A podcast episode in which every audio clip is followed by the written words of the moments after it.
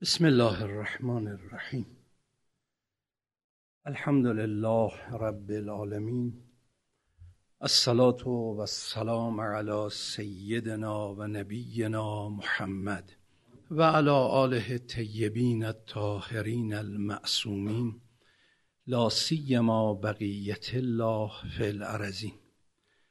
اللهم انت السلام و منک السلام و لک السلام و الیک یعود السلام. سبحان ربك رب العزة عما يصفون و سلام على المرسلين والحمد لله رب العالمين السلام عليك أيها النبي ورحمة الله وبركاته السلام على الأئمة الهادين المهديين السلام على جميع أنبياء الله ورسله وملائكته أجمعين السلام علينا وعلى عباد الله الصالحين السلام على علي امير المؤمنين السلام على الصديقه الشهيده السلام على الحسن والحسين سيدي شباب اهل الجنه اجمعين السلام على علي بن الحسين زين العابدين السلام على محمد بن علي باغر علم النبيين السلام على جعفر بن محمد الصادق السلام على موسى بن جعفر الكاظم السلام على علي بن موسى الرضا السلام على محمد بن علي الجواد السلام على علي بن محمد الهادي السلام على الحسن بن علي الزكي العسكري السلام على الحجة بن الحسن القائم.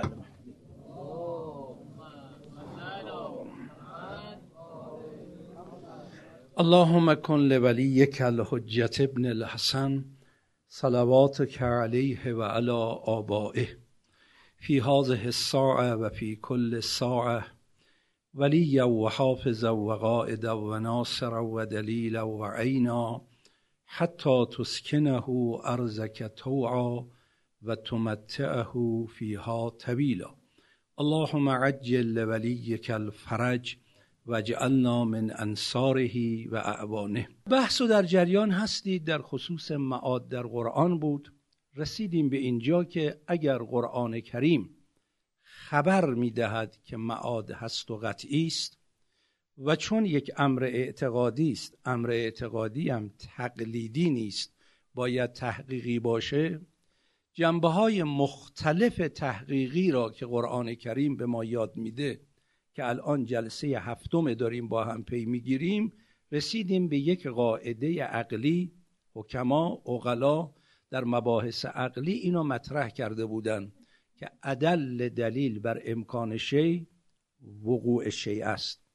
وقتی ما امور را در مرحله تصور ذهنی در نظر می‌گیریم میگیم این امر یا ممکن است یا ممتنع است یا واجب برای ممکن بودن دلایلی ارائه می‌کنیم. خب معاد یک امری است که تو دنیای ذهنمون ما اول تصورش می‌کنیم. یعنی زنده شدن مردگان این قسمت اول. حالا قسمت های بعدیش که بحث های بعدی داره باید بهش برسیم.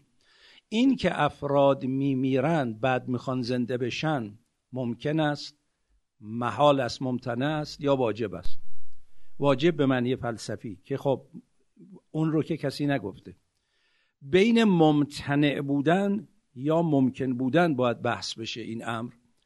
هیچ عاقلی در طول تاریخ دلیل عقلی بر این که معاد ممتنع باشد ارائه نکرده و نمی‌تونه ارائه بکنه. عقل ممکن بودنش را میپذیرد. ممتنع بودن رو حتی عقل رد می‌کنه.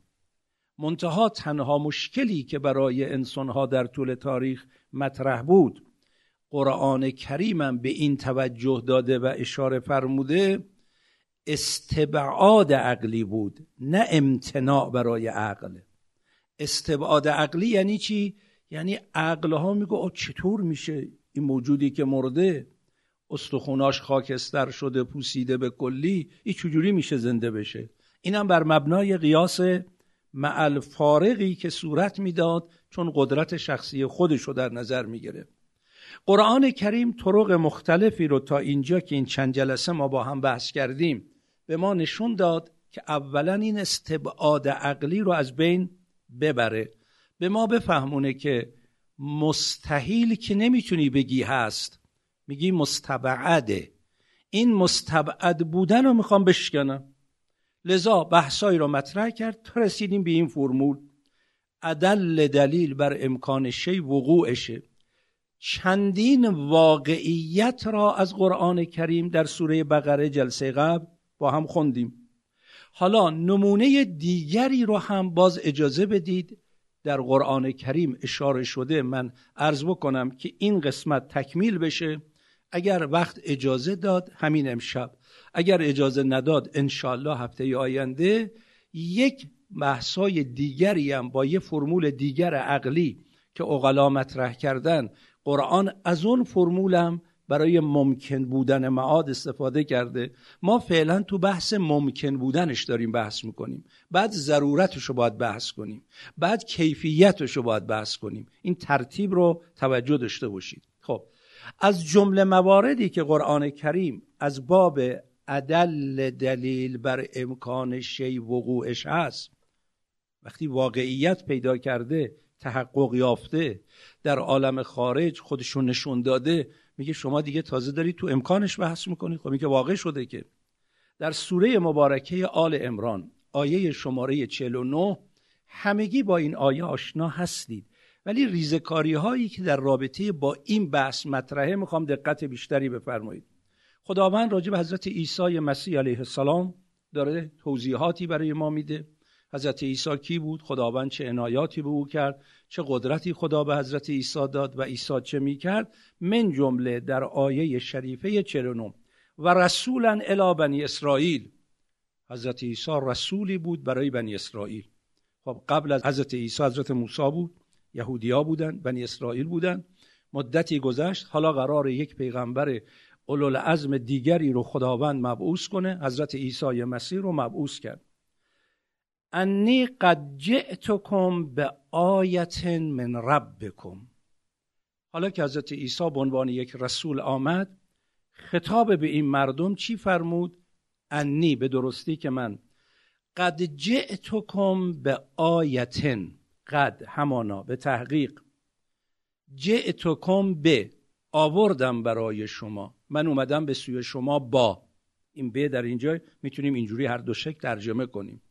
آوردم برای شما یا آمدم به سوی شما با. به چی؟ آیتن. خب آیه ما معمولا در قرآن کریم وقتی به یه آیه برمیخوریم چی معنی می‌کنیم؟ فقط معجزه نگیم. ما معمولا معجزه معنی می‌کنیم. اما بحث آیه یک بحث دقیق تریه که مصداقی از آیه معجزه است. می‌تونه حتی غیر از معجزه هم آیه باشه. ولی این نکته ظریف و من دلم می‌خواد عنایت بکنید. شاید قبلا به مناسبتی عرض کرده باشم. ما در زبان عربی یه علامت داریم یک آیه. علم علامت نشانه است دیگه. آیم نشانه است ولی فرقی با هم دیگه داره. ما تو فارسی وقتی می‌خوایم ترجمه کنیم این ریزکاری های قرآن رو دقت کنید چقدر ظریفه. و اگر به این ریزکاری ها توجه نکنیم می‌تونیم آیات قرآن رو بفهمیم و اون برداشتی که قرار صحیح برداشت بشه میشه برداشت کرد یا نه. و در این آیه هم اصلا جان مطلب در همینه که می‌خواد این نکته رو به ما توجه بده. علامت وقتی ما مطرح می‌کنیم با تو فارسی کلمه نداریم میگیم نشانه. نشانه به چی معنی؟ به این معنی که الان مثلا فرض کنید ما میگیم که حسینیه حاجیان. خب حسینیه حاجیان مطرحه. میایم یه تابلوی فرض کنید توی یک کیلومتری می‌زنیم توی 500 متری می‌زنیم. تابلو فرض کن فلز یا نئونه. روش نوشته حسینیه حاجیان یه علامت یه فلش هم کشیدیم. این نشانه است که حسینیه حاجیان اونجاست. ولی بین حسینیه حاجیان و اون تابلو تفاوت از نظر ماهیتی از زمین تا آسمان. اون تابلو فلزه رنگ یه نوشته است اما اینجا یه محیط بحثه. یه محیط بگومگوه. یه محیط مثلا بررسی کردن بعضی مسائل فکریه. پس علامت مثل اونی که داره نشون میده نیست. فقط علامتی است که ما رو راهنمایی به یه همچو حقیقتی بکنه. حالا مثال حسینیه زدم. مثال مثلا فرض کنید حرم امام می‌زنم. شما مشهد مقدس مشرب شدید تو یک کیلومتری حرم تو 500 متری حرم تابلو زده حرم متحر فلش کشیده.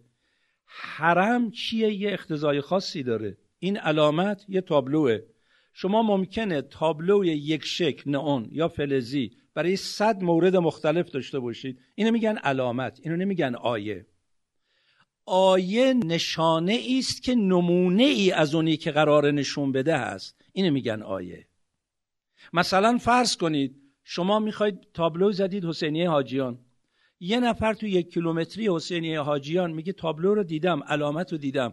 اما برای اینکه بدونم حسینیه حاجیان چجوریه شما یه گوشه ای از مباحث اینجا رو براش تر می‌کنید. میگید این حرفا رو می‌زنن اینجوری بحث می‌کنن. این میشه چی؟ میشه یه آیه یه نشانه است. نشانه ای که شبیهش ما تو فارسی میگیم مش نمونه خرواره. حالا یه خروار گندم آوردن به شما بفروشن. شما میگید نمونه دارید.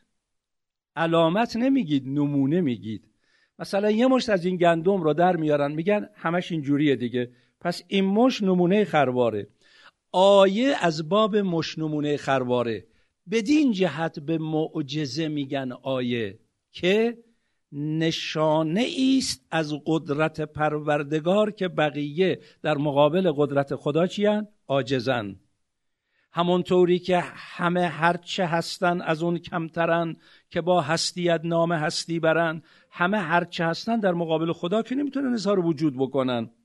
لذا این آیه است برای اون عظمت را به رخ کشیدن اون رو نشون دادن. خب اینجا میفرماید قد جئتکم به آیتن. من اومدم به سوی شما یه نشانی دارم به آیه یه نشانه. این نشانی یعنی یه مشت نمونه خروار که ببینید که از اون قدرت هایی که خدا داره نمونهش هم به من داده. حالا من به رخ شما می‌کشم. تو پرانتز ارز کنم عزیزانی که با قرب نوافل و قرب فرائض تو بحثای قبلی آشنا شدن یادتون هست؟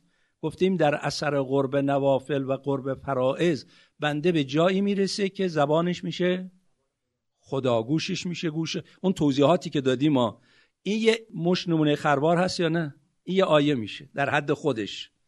اونو در نظر بگیرید. حالا اینجا آیه ای که برای یک پیغمبر اولول عزمه انی قد جئتکم به آیتن و یه نکته خیلی قشنگی که بعدش آورده من رب بکن این از رب شماست. یعنی این نکته جالب دیگه هم اینه. من الله نفرمود.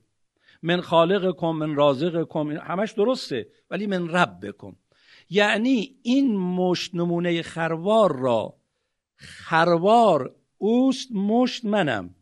یه جلوه ای از اون عظمت رو به من داده به شما نشون بدم.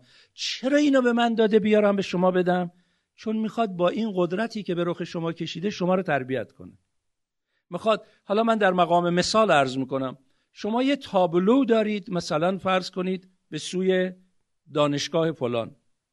کسی که پایین این تابلو نشسته اینو میگیم علامت.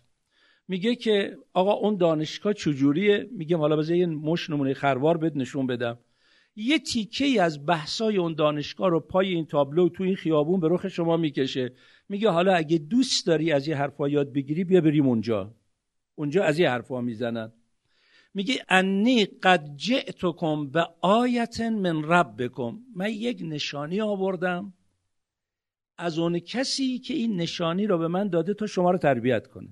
چون آخر آیه اینو مشخص می‌کنه که این تربیت هم نسبت به چه جنبه است. خب حالا این آیه چیه؟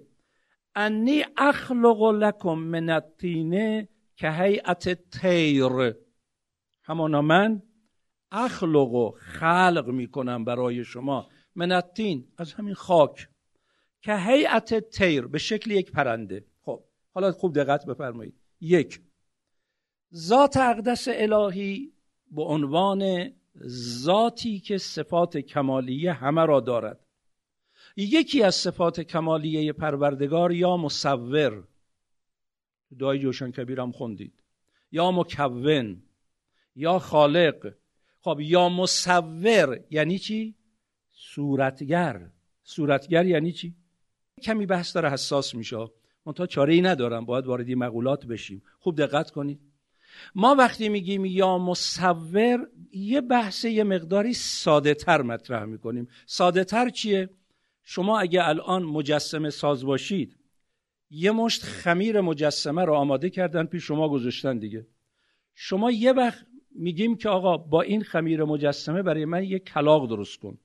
شما صورتگریتون باید بلد باشید کلاق چیه و قدرت هم داشته باشید خمیر مجسمه رو به شکل کلاق در بیارید پس شما دارید صورتگری می‌کنید ولی صورتگری ظاهری صورت ظاهری کلاق تمام اون جزئیاتی مثلا کلاق فرض کنید معدم داره رودم داره فرض کنید سنگدانم داره اون و احشای داخلیش هم اینا رو که دیگه تو صورتگری شما ممکنه نتونید حتی ایجاد کنید. اما همین مقدار که صورتگری ظاهری مثلا براش انجام دادید میگم یه وقت میگم کلاق یه وقت میگم گنجشک یه وقت میگم مثلا گوساله.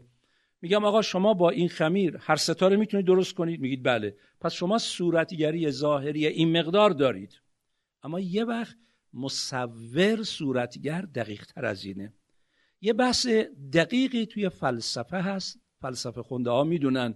میگن شیعیت شی به صورتشه نه به مادش شیعیت شی به صورتشه این بحث تخصصی فلسفی رو حالا من نمی‌خوام اون گونه که تو فلسفه گفته شده اینجا تر کنم اما می‌خوام با همین مثالی که اینجا زدم یه کمی ساده کنم. به این معنی شما اگر شیعیت شی به صورتش نمادش الان این ماده ای که خمیر مجسم است این ماده رو شما گرفتید یه وقت به شکل مثلا کلاق در آوردید صورت ظاهری. یه وقت به شکل گنجشک در آوردید صورت ظاهری. تنها تفاوتی که این دوتا با هم دیگه دارن در چیه؟ صورت ظاهری نه در واقعیت. در واقعیت یه مش خمیر مجسم است. ظاهرش با هم فرق داره. اما اگر شما صورتگر قوی باشید شیعیت شی رو بخواید بش بدید. یعنی واقعا این کلاق باشه این گنجه. حالا کلاق و گنجه چون نزدیک به همه من مثال عوض کنم. کلاق باشه با مثلا فرض کنید که گوساله. خیلی با هم فرق داره. امعا و احشای داخل وجود گوساله با امعا و احشای داخل کلاق خیلی با هم دیگه فرق داره. اون مثلا سیستم یک موجود پستانداره. این سیستم یک موجود مثلا پرندگانه با هم دیگه فرق دارن. شما اگر بخواید واقعا صورتگری بکنید شیعیت شی به صورتشه باید تمام اون صورتی که لازمه کلاق بودنه به کلاق بدید. تمام اون صورتی که لازمه موجودیت گوساله است به گوساله بدید. اینجا با غرینه ای که در ادامه آیه میاد حضرت عیسی صورتگر ظاهری بود یا صورتگر واقعیتی که شیعیت به شی بده؟ واقعی بود چون واقعا یه پرنده شد. واقعا پرواز کرد.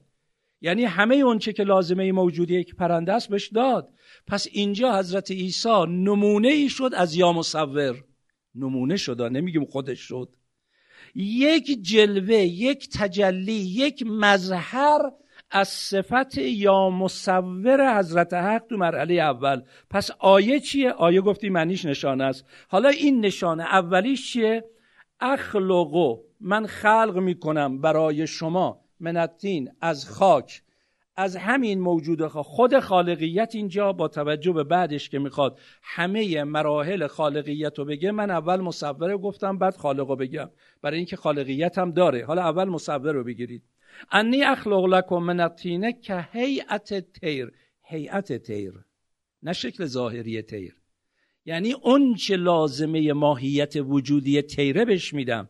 اگر شما الان این تیری که این پرنده ای که من برای شما ایجاد می‌کنم از همین خاک ایجاد کردم. وقتی که پرنده شد نگاه کنید هیچی تو وجود کلاق نیست که در اینجا نباشه. همه اون ریزکاریام توش وجود داره. فانفق فیه فیکون تیرن نکته دوم. وقتی خداوند در مورد موجودات زنده به ویژه شاخصش که انسان می‌خواد بحث بکنه میگه یک جنبه صورتگری برای انسان قرار داد. که اون جنبه از ماده و خاک بدن ما انسانها را آفرید. اما وقتی قرار شد حیات به انسان بده که حیات انسانی مطرح بشه نفخت و فیه من روحی. از همون کلمه اینجا برای حضرت عیسی استفاده شده. آیه قرآنه. فانفخو و میدمم نفخ می‌کنم فیه. در این تیری که ایجاد کردم فیکون و فا برده نتیجه این نفق من این دم عیسوی من که به این تیر دمیدم چی می شود یکون و می شود تیرن. اما فوری میفرماد به ازن الله. اشتباه نکنید. اینا همش به ازن خداست. یعنی او این قدرت رو به من داده او این توانو داده. من مستقل نیستم. اگر ذات اقدس الهی میفرماد نفخت و فیه من روحی اون بل استقلاله به ذاته ولی اگر من میگم انفق و فی به ازن الله. بر مبنای قدرتی است که خدا به من داده. خب این یک نشانه. پس اینجا چون فیکون و تیرن پس اون اولش فرمود اخلقو هم مظهر یا خالقیت. خالقیتی که واقعا موجودیت این موجود را بهش می‌دهد. شما اگر مجسمه از پرنده ساختید موجودیت پرنده نیست. شما صانع مجسمه پرنده هستید. ولی اگر توانستید از خاک پرنده ای بسازید که همه اون چرا که یک پرنده داره داشته باشه و در او بدمید که تبدیل به یک پرنده بشه اون وقت میشید خالق و مصور. اینجا هم خالق هم مصوره. خب باز نکته های دیگه رو مطرح می‌کنه. و ابر اول اکمه ول ابرس من هور مادرزاد رو شفا میده ابرس رو کسی که بیماری پیسی داره اونم مداوا می‌کنم. این نسبت به اون اولی اون اولی خیلی مهمتره. ولی اینم چون در اون زمان این قدرت را دیگران نداشتن می‌خواد حالا نکته بارزش بعدیه که این که میگه آیت من ربکم قد جئتکم به آیت من ربکم این من ربکمش رو اینجا داره به ما نشون میده. که حالا بعدش رو بخونم. ولی تا قبل از اون. میگه خب شما با قدرت خودتون مقایسه می‌کنید. خب شما نمی‌تونید کور مادرزاد و شفا بدید. ولی ببینید من این کارو می‌کنم. پس چرا قیاس با قدرت خودتون می‌کنید یه وقت میگید نمی‌شود. عقل نمیگی نمی‌شود. میگید نمی‌توانم. خب تو نمی‌توانی. چه دلیل داره دیگران نتونن. و من چون قرار جئتکم به آیه باشه قرار من اون قدرت و نشانه رو داشته باشم پس کور مادرزادم من شفا میدم. ولی زا شفا داد. حالا بعد براتون انشالله روایتشو می‌کنم در کتاب کافی هم هست که ابابسی رومد خدمت امام صادق علیه السلام. خیلی جالبه. اصول کافی جلد اول صفحه 470 عربیش. ابابسی رومد خدمت امام باقر علیه السلام. عرض کرد که آقا جون انبیا وارث پیغمبر اسلام وارث انبیای قبلی بودن. امام فرمود بله. فرمود اگه وارثن علما ما علمو اون چه اونا می‌دونستن ایشون هم می‌دونست. خب بله. قادر بود اون چه اونا قادر بودن؟ حضرت فرمود بله. بعد پرسیدن که شما ائمه وارثان پیغمبر اسلام هستید یا نه؟ حضرت فرمود بله. گفت پس اون چه پیغمبر اسلام می‌دونه شما می‌دونید. فرمود بله. اون چه پیغمبر اسلام می‌توانه شما می‌توانید. حضرت فرمود بله. حالا قبول داره این جهتی داره. گفت خب حضرت عیسی که کور مادرزاد شفا می‌داد من که نابینام شما می‌تونید من شفا بدی؟ حضرت فرمود که بیا نزدیک. عینا تو اصول کافی داره. تو نزدیک شدم. فمسح یدهو علا وجهه و عینی. وجهی و عینی. دستشون رو کشیدن رو صورت من و رو چشم من. تو یه دفعه بینا شدم. شمس رو دیدم قمر رو دیدم همه حقایق جلو چشمم روشن شد. همه دیدم هر چی تو خونه است. توی نسخه داره فل بلاد توی نسخه داره فل بیت. حتی این هر دو توی کافی نسخه بدلش هم اومده. هر چه ما فل بیت بود هر چی تو خونه بود دیدم همه رو می‌بینم. حالا بعضی توی نسخه هم داره ما فل بلاد. هر چی تو اطراف بود دیدم همه رو دارم می‌بینم. اصلا مثل که حجابام از جلو چشمم دیوارام برداشته شد.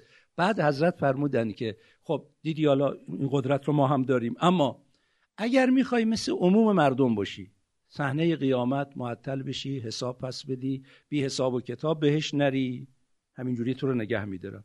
ولی اگه می‌خوای تحمل اون نابینایی تو بکنی در عوض فردای قیامت معطل نشی صاف بری بهش تو رو برگردونم به حالت اول.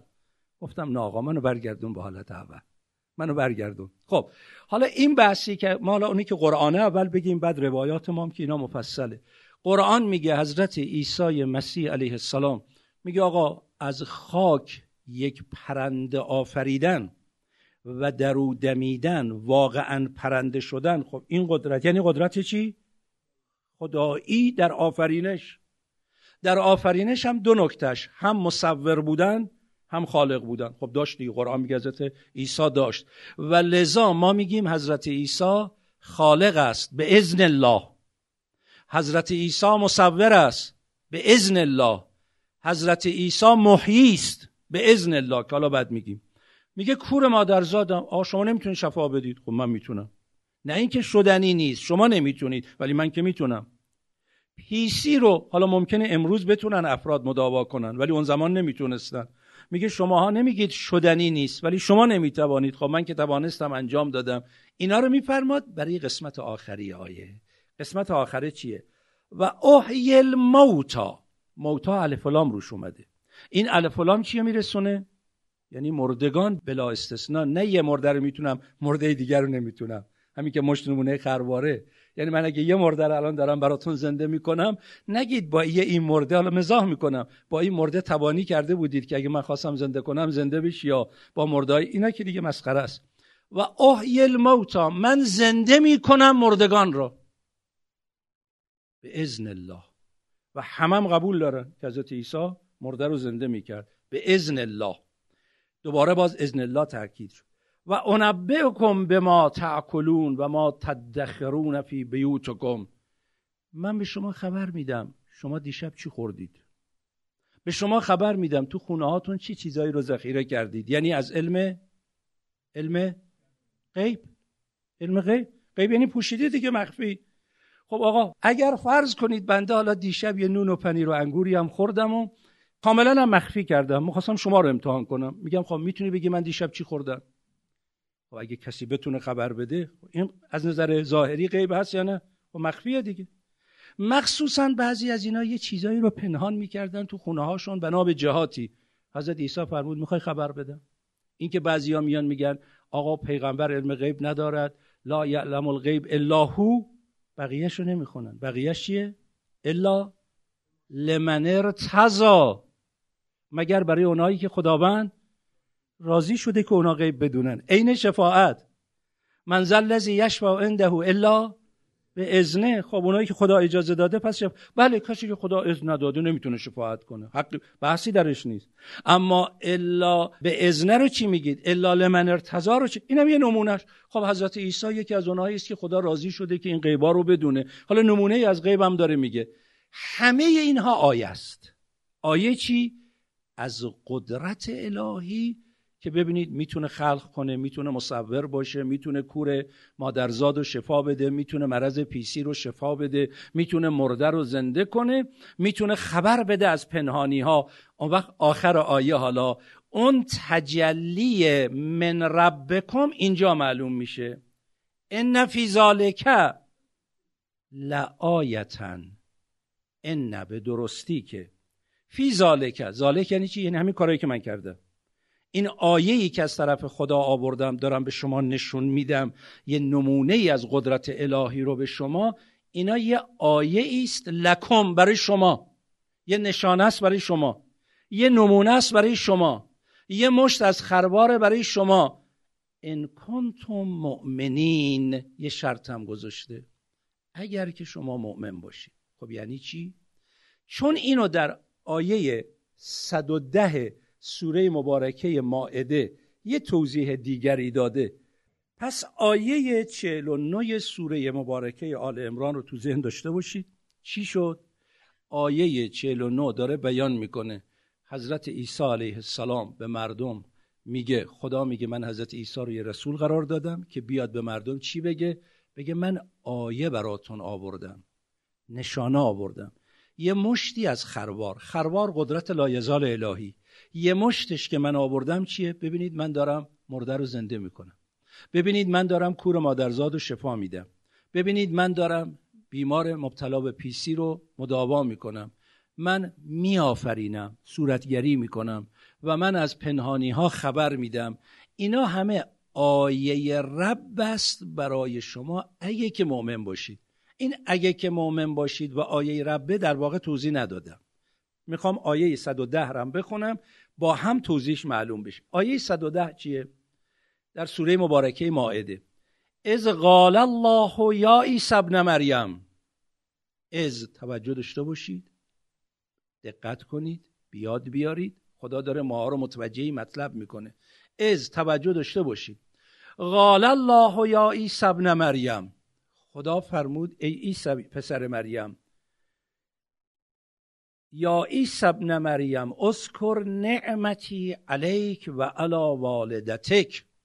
یاد کن نعمتی که ما به تو دادیم و به والدت دادیم به عوامل ایجادی تو در این عالم دادیم. خب این نعمت در اینجا باید استفاده از قرآن بکنیم که قبلا شما هم با این واژه آشنایید. خداوند یک نعمتی داره که و رحمتی وسعت کل شی. نعمت هم مثل رحمت وسعت کل شی می‌تونه باشه. اما یه نعمت خدا هم هست اختصاصیه مثل رحمتش. برای یه عده خاصه. یه این نعمتی که خدا برای حضرت عیسی قرار داده نعمت عامه یا نعمت خاصه؟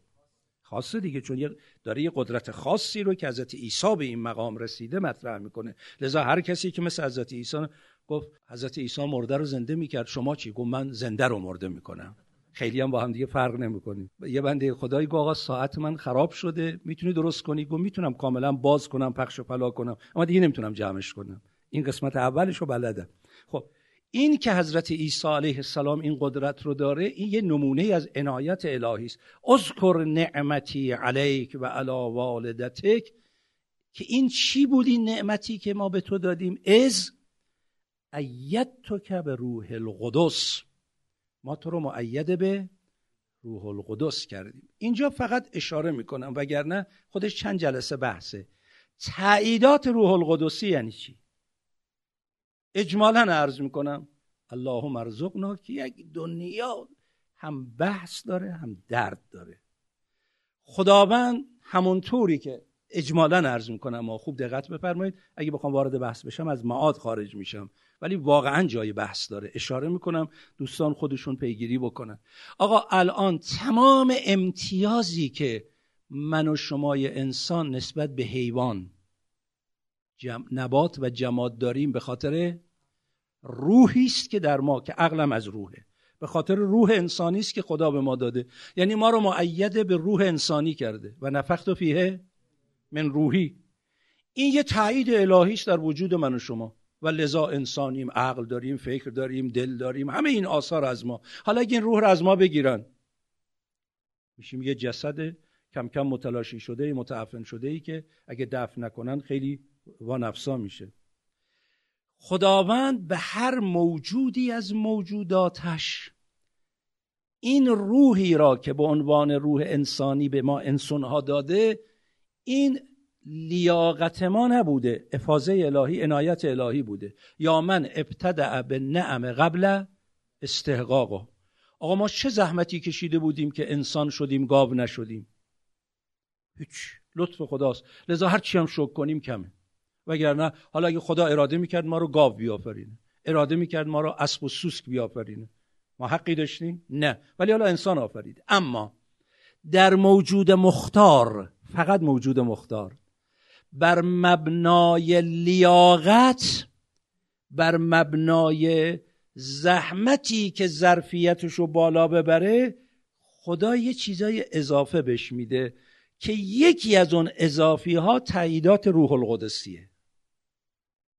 تعییدات روح القدسیه که اگر این تعییدات به افراد داده بشه خیلی کارا از دست این انسان برمیاد که دیگران ممکنه این کار رو نتونن انجام بدن. و این حافظ در غزل 143 میگه فیض احسن فیض روح القدس باز مدد فرماید دیگران هم بکنند. اونچه توی سایت یکی از این ماهواره ها برام آوردن یه تیکشو یکی از این گوینده های ایرانی که از نوچه های وهابیاس.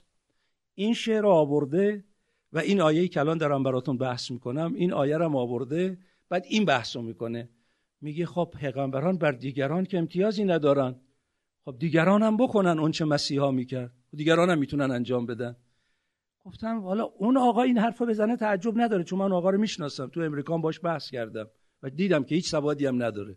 اما تعجب از مستمعینه که هیچی نمیگن. آقا اولا اگه دیگران می‌کنن خود حضرت علی که ادعا می‌کنی مرده رو زنده کن ببینم می‌کنی این میگه ار مدد فرماید.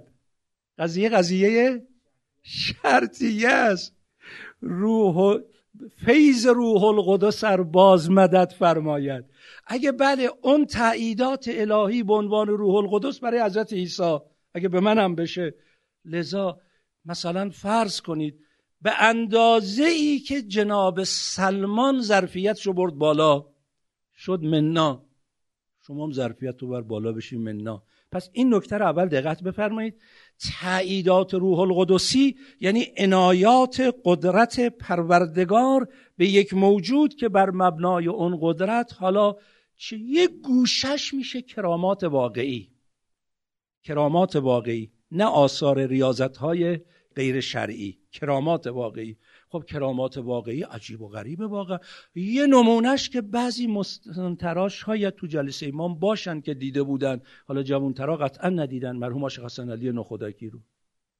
خب یه نمونه کرامت تا این اندازه. این بر مبنای چیه؟ بر مبنای ظرفیت و بالا بردن که این تعییدات بشه. حالا میگه یاد بیارید. از ایت تو که به روح القدس. ما از اون تجلیات الهی که یک مقام قدرتی خاصیه که به جناب حضرت عیسی دادیم نتیجهش چی شد؟ تکلم الناس فی المهد و کهلا. نه تنها تو دوران سن بالا سخن می‌گفت تو گهواره هم حرف زد. خب سخن گفتن تو گهواره یه آیه هست یا نه؟ یه نمونه از قدرت های غیر عادی و از علم تو کل کتاب و الحکمه و تورات و انجیل خب اینا بحث داره ولی الان من کاری ندارم. ما به توی حضرت عیسی یاد دادیم کتاب را حکمت را تورات را انجیل را. حالا فرق کتاب با حکمت چیه؟ چرا بعد از کتاب و حکمت تورات و انجیل گفته شده؟ اینا فعلا جزء بحث ما نیست. و از تخلق من الطینه که هیئت تیر به ازنی و تنفق فیها و تکون و تیرن به ازنی همون قدرتی که در اون آیه مطرح کرد اینجا. این نعمتی که ما به تو دادیم چی بود؟ از تخلق من الطین. تو می آفرینی از خاک. به هیئت پرنده به ازن من در او میدمی فتکون و تیرن به ازنی به ازنی هم تکرار کرده که اشتباه نشه. من این ازن رو به تو دادم این قدرت رو به تو دادم که می‌تونی این کار رو بکنی. و تو تبر اکمت و ابرس و تو می‌تونی کور مادرزاد رو شفا بدی تو ابرس رو شفا میدی به ازنی بازم ازنی و از تخرج الموتا به ازنی تخرج الموتا همون با احیای موتا چون زنده میشن از قبر برمیخیزن. قرآن کریم بعضی جاها معاد رو با این کلمه به کار برده بعضی جاها با خود نفس حیات بخشیدن. و تو می‌تونی مردگان رو زنده کنی از قبر بیرون بیاری. باز به ازنی و از کففت و بنی اسرائیل ان که از جئتهم بالبینات. همه اون نقشه هایی که بنی اسرائیل برای تو کشیدن ما حفظت کردیم نتونستن کاری به تو بکنن. اما حالا اینجا فقال الذين كفروا منهم اونایی که کفر ورزیدن چی گفتن؟ قال این هازا الا سحر مبین. اینا نیست مگر یه سحر آشکار. حالا با اون آیه کنار هم بذاریم چی روشن میشه؟ خوب دقت کنید. می‌خواد بگه ببینید انسان ها گاهی قرض دارن گاهی مرض دارن گاهی هر دوتا رو دارن. گاهی قرض دارن. چون قرض آمد هنر پوشیده شد. این هنر خیلی معانی توش است و حرف خیلی قشنگی اونایی که گفتم آقا وقتی قرض بیاد حاصل دیده نمیشه. قرض ورزی پناه بر خدا که انسان به دنده لجبازی. مخصوصا من در بعضی سندش رو ندیدم ولی اجمالا دیدم که در بعضی روایات هست باید سندش بررسی بشه. فردای قیامت شیطان در جهنم پشت سر بعضی جهنمی ها از انسان ها را میره میگه وای اینا عجب شیطونی هست چون این انسان اگه بخواد به شیطنت بیفته شیطون هم دادش در میاد که اینا دیگه عجب شیطونی هن. انسان اگه بخواد غرض ورز بشه آقا اومد به پیغمبر گفت یا رسول الله تو پیغمبری؟ خب پیغمبران معجزه داره. منم معجزه دارم. با چی می‌خوای خب این درخت بگو بیاد. حضرت فرمود درخت بیا. درخت اومد. خب بگو برگرده. حضرت درخت برگرد. برگشت. بگو نصفش جدا بشه بیاد. حضرت فرمود درخت نصف و نصف بیاد. نصف اومد. گو عجب ساهری ها. یعنی آدمی که بخواد لجبازی بکنه امر روشن بین رو نپذیره. من چند سال قبل ایام نیمه شعبان بود به مناسبت امام عصر علیه السلام. این آیه رو بحث می کردم دوستان یادتونه. بقیت الله خیر لکم. اما ان کنتم مؤمنین. اگه مؤمن نباشید بقیت الله هم برای شما خیر نیست. همونطوری که و ما ننزل من القرآن الا شفاء و رحمتون للمؤمنین ولا یزید الظالمین الا خسار این دو رو کنار هم بگذاریم. اول اون آیه چی فرمود؟ بحث اعتقادیه. راجب معاد داره بحث می‌کنه. راجب نحوه مرد زنده شدن نه تنها این کار خداست خدا این قدرت رو به بندگانش هم داده.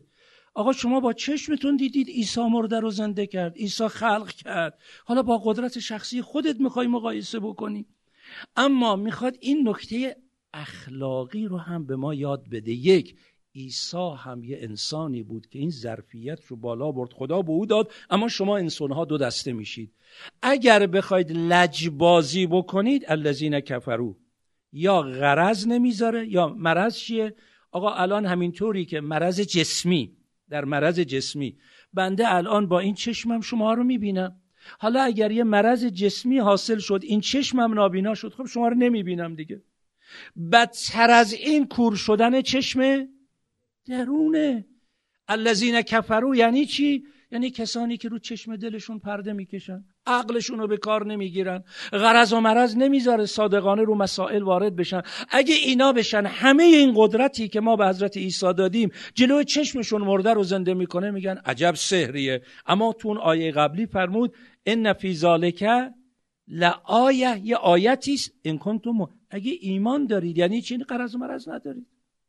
همونطوری که اول قرآن کریم فرمود هدن لیل متقین. این تقوای اولیه است. یعنی قرض و مرض بذارید کنار آقا بی قرض باشید. بعد ببینید خدا چجور کمک می‌کنه.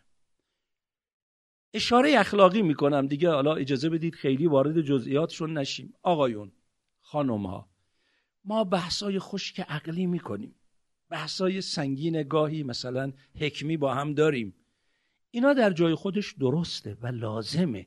مبانی اعتقادی ما باید مستدل و قوی باشه تا بتونیم بریم جلو. اینا لازم اما همه اینا مقدم است برای یه نکته. کدوم نکته؟ آقا وقتی پذیرفتیم همونطوری که خداوند در سوره تکاسر برای ما مطرح می‌کنه. اگر شما علم الیقین به معاد پیدا کردید به عین الیقین معاد می‌رسید یا نه؟ حالا آیه رو باید براتون بحث می‌کنم. قرآن میگه یا نمیگه؟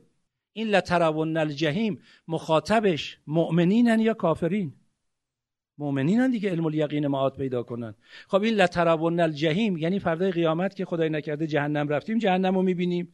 میگه تو همین جام هستی داری جهنمی ها رو تو جهنم می‌بینی. بهشتی ها رو تو بهشت می‌بینی. این اون مرحله شهود قلبی است که بعد از علم الیقین عقلی حاصل میشه و این چجوری حاصل میشه. این اون صفا رو می‌خواد. این اون صداقت رو. این اون پاکی نهاده می‌خواد. آقا در درونی که یه مختصری کدورت باشه شما الان مثلا شیر به عنوان یه ماده غذایی یه مقدار حساس دیگه. الان اگر یه مقداری آقا ظهر غذا درست کردید اضافه مون. شیرم جوشوندید روی گاز گذاشتید اون بغل. حالا می‌خواید این دوتا رو توی ظرف بریزید بذارید توی یخچال. این غذای اضافی ظهرتون رو بذارید شب میل کنید. یه کاسه معمولی این غذا رو توش میریزید ولی شیر رو تو هر ظرفی نمیریزید. میگید حساسه میترسم آلوده بشه. ظرفش باید یه کم ظریفتر و حساستر باشه. حالا غذاهایی که حساستره. آقا معارف الهی تو هر دلی راه پیدا نمی‌کنه.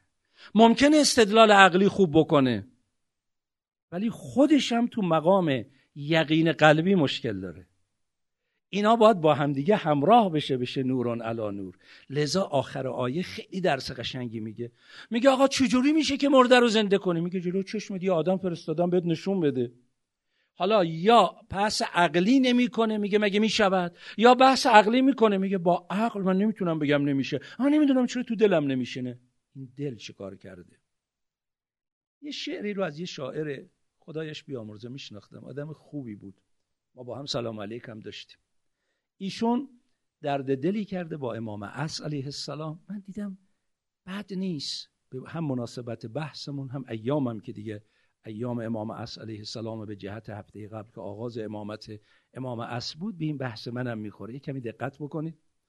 گفتم که از فراغت عمریست بیقرارم. گفت از فراق یاران من نیز بیقرارم. گفتم به جز شما من فریاد رس ندارم. گفتا به غیر شیعه من نیز کس ندارم. گفتم که یاورانت مظلوم هر دیارم. گفتا مرا ببینید مظلوم روزگارم. گفتم که شیعیانت در رنج و در عذابن. گفتا به حال ایشان هر لحظه اشکبارم. گفتم که شیعیانت جمعند به یاری تو. گفتا که من شب و روز در انتظار یارم. گفتم به شیعیانت آیا پیام داری؟ گفتا که گفتم من هر دم در انتظارم. گفتم که ای امامم از ما چرا نهانی؟ گفتا به چشم محرم همواره آشکارم. گفتم به چشم انوار شاعر این بود مرحوم دکتر انوار. گفتم به چشم انوار آیا که پا گذاری؟ گفتا که شست و شوده شاید که پا گذارم. حالا این چشم میگه حالا ما اینجا راجع به دل داریم بحث می‌کنیم. میشه تو دل ما بیاد؟ گفتم به چشم انوار آیا که پا گذاری؟ گفتا که شست و شوده شاید که پا گذارم. مگه هر جایی قرار پا بذارن مگه تو هر دلی بناس راه پیدا کنن آقا شما یک مثلا حتی مادی یا اسنادی که یک کمی برای شما مهمه مدارکی که کم برای شما مهمه تو هر جایی قرار می‌دید به دست هر کسی می‌دید. اگه می‌خواید امانت بدید به کسی می‌دید که لیاقت امانت داری داشته باشه. اگه بخواید فرض کنید توی صندوقی بذارید یه صندوقی رو انتخاب می‌کنید که ظرفیت داشتن باشه. این دل و این عقل. اینا اون صندوقایی که مدارک الهی.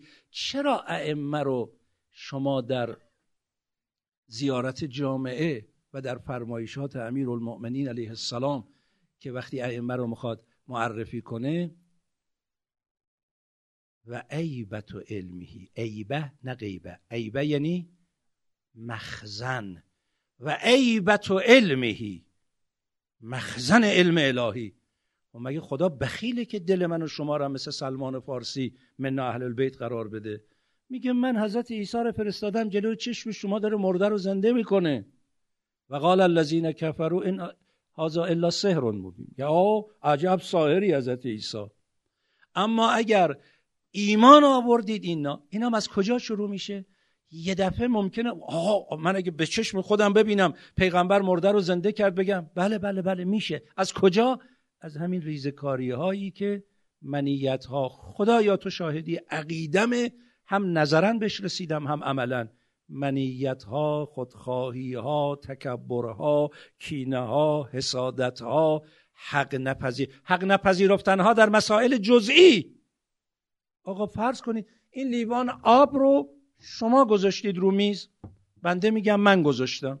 می‌دونم شما گذاشتید. ده نفرم دارن می‌بینن. طرف میگه آقا من گذاشتم. من میگم نه من گذاشتم. همین حق خوشی مقدم است دل تاریک بشه. چرا حق خوشی می‌کنیم؟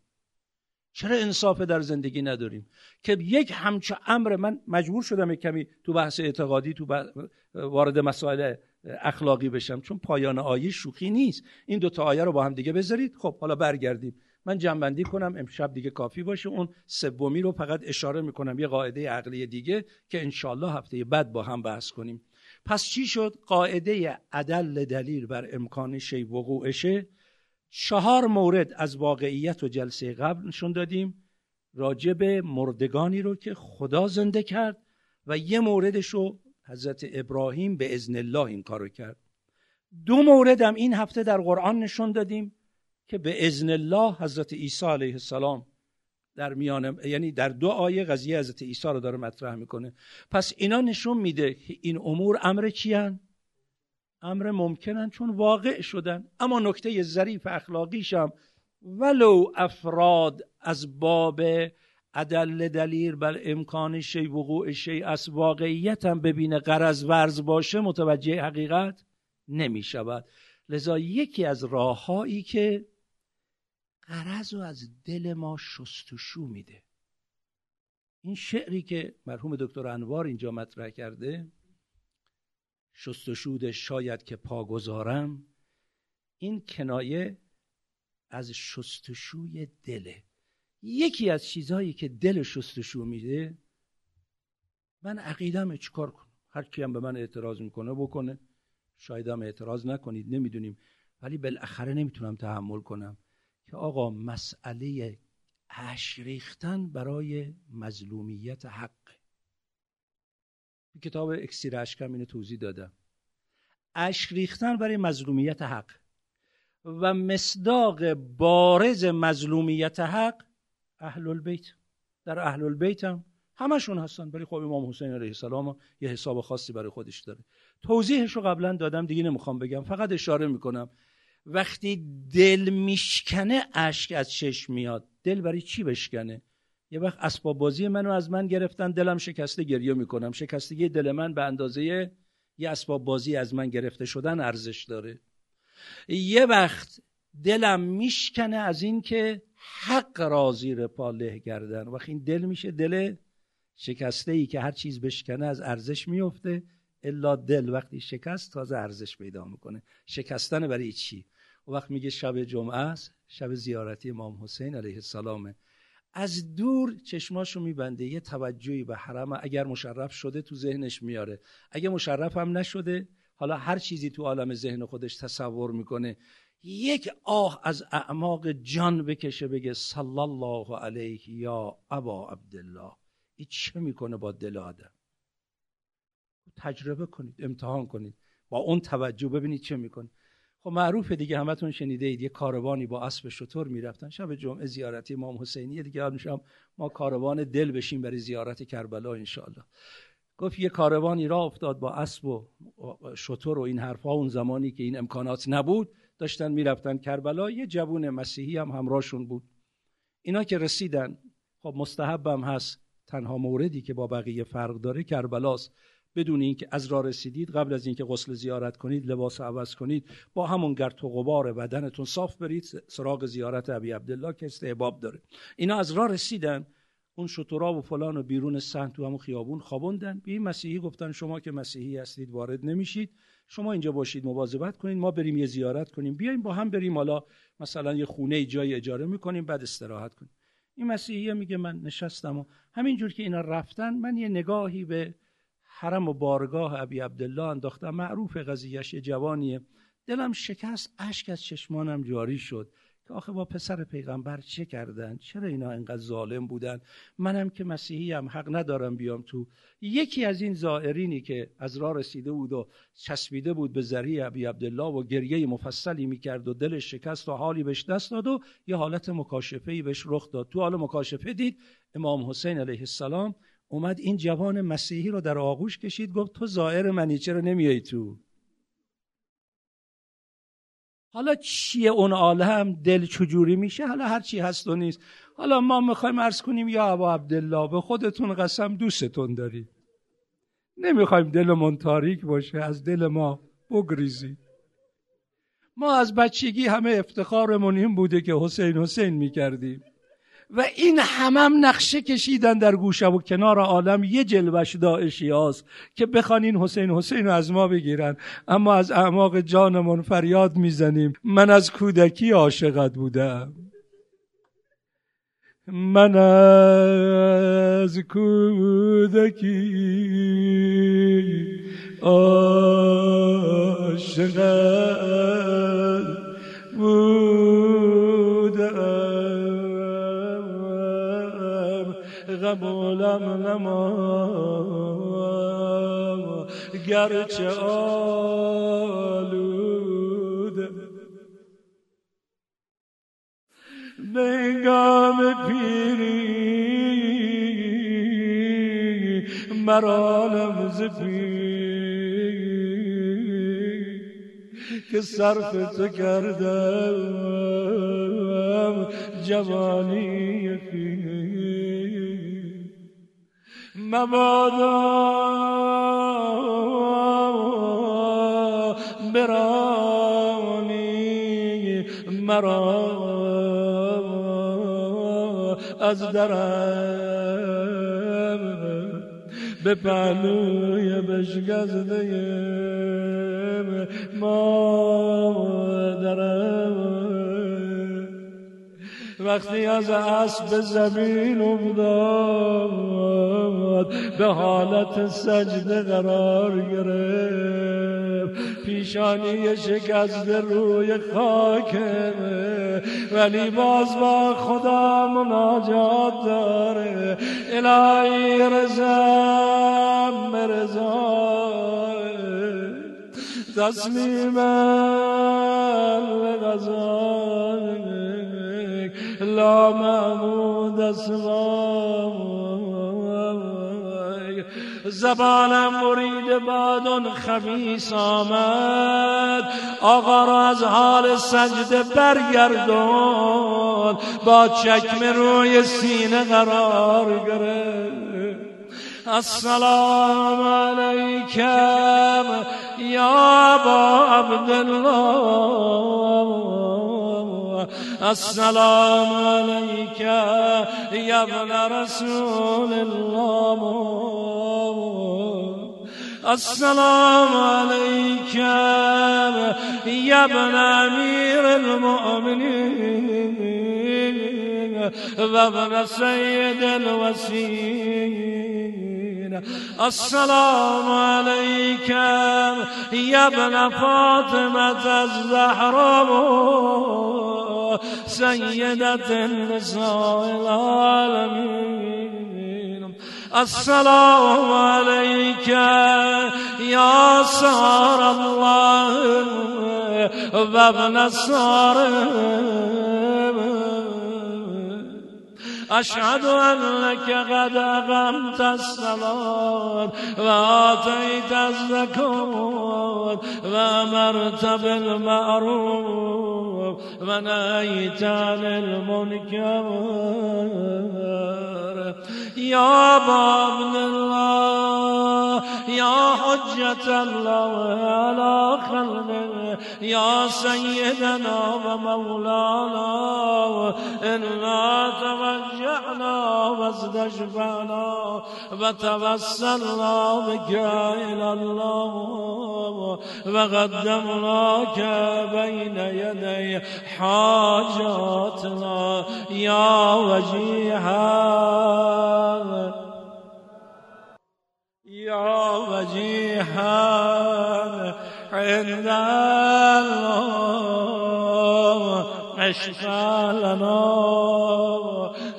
عند الله اللهم باسمك العظيم الأعظم العز الأجل الأكرم بمولانا صاحب الزمان يا الله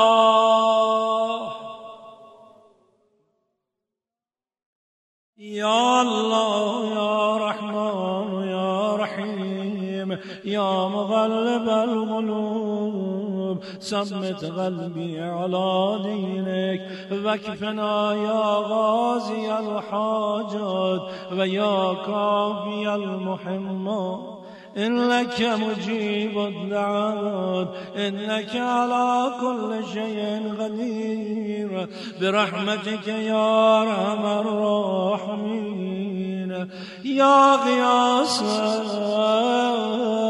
المزدر المستغیثین یا دائم الفضل على البریه یا باسط اليدين بالعطية يا صاحب المواهب السنية. صل على محمد وعلي خير الورى. سجيا واغفر لنا.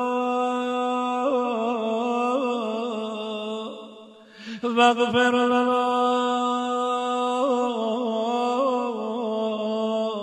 يا زلولا هذه العشية إلهي على إلهي على نجازا منك يا سيدي الكريم. نجنا وخلصنا. بحق بسم الله الرحمن الرحيم. أما يجيب المزدر إذا ويجب الزور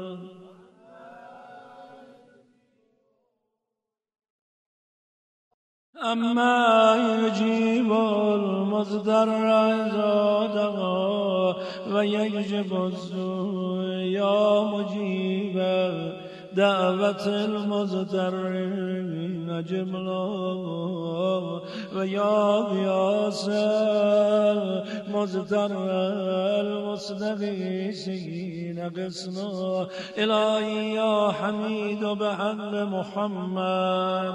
يا عالي بحق علي يا فاطر بحق فاطمة يا محسن بحق الحسن يا قديم الإحسان بحق الحسين وتسعة المعصومين من ذرية الحسين. اللهم عجل لوليك الفرج. اللهم عجل لوليك الفرج واجعلنا من أنصاره وأعوانه اللهم انصر من نصر الدين واخذل من خذل المؤمنين اللهم اصلح كل فاسد من امور المسلمين اللهم اجعل عواقب امورنا خيرا. اللهم وفقنا لما تحب وترضى اللهم اغفر لنا ولوالدينا ولوالدينا والدينا ولمن وجب له حق علينا ولمن وسانا بالدعا. خدایا مریضا مورد نظر سفارش کننده شفای عاجل و کامل عنایت بفرما. اموات و زبی حقوق من بالاخص مرحوم جای آجیان آج خانم آجیان غریق دریای رحمتت قرار بده. دستهایی که مکنون به سوی تو دراز شده ناامید بر مگردان به نبی و آخر.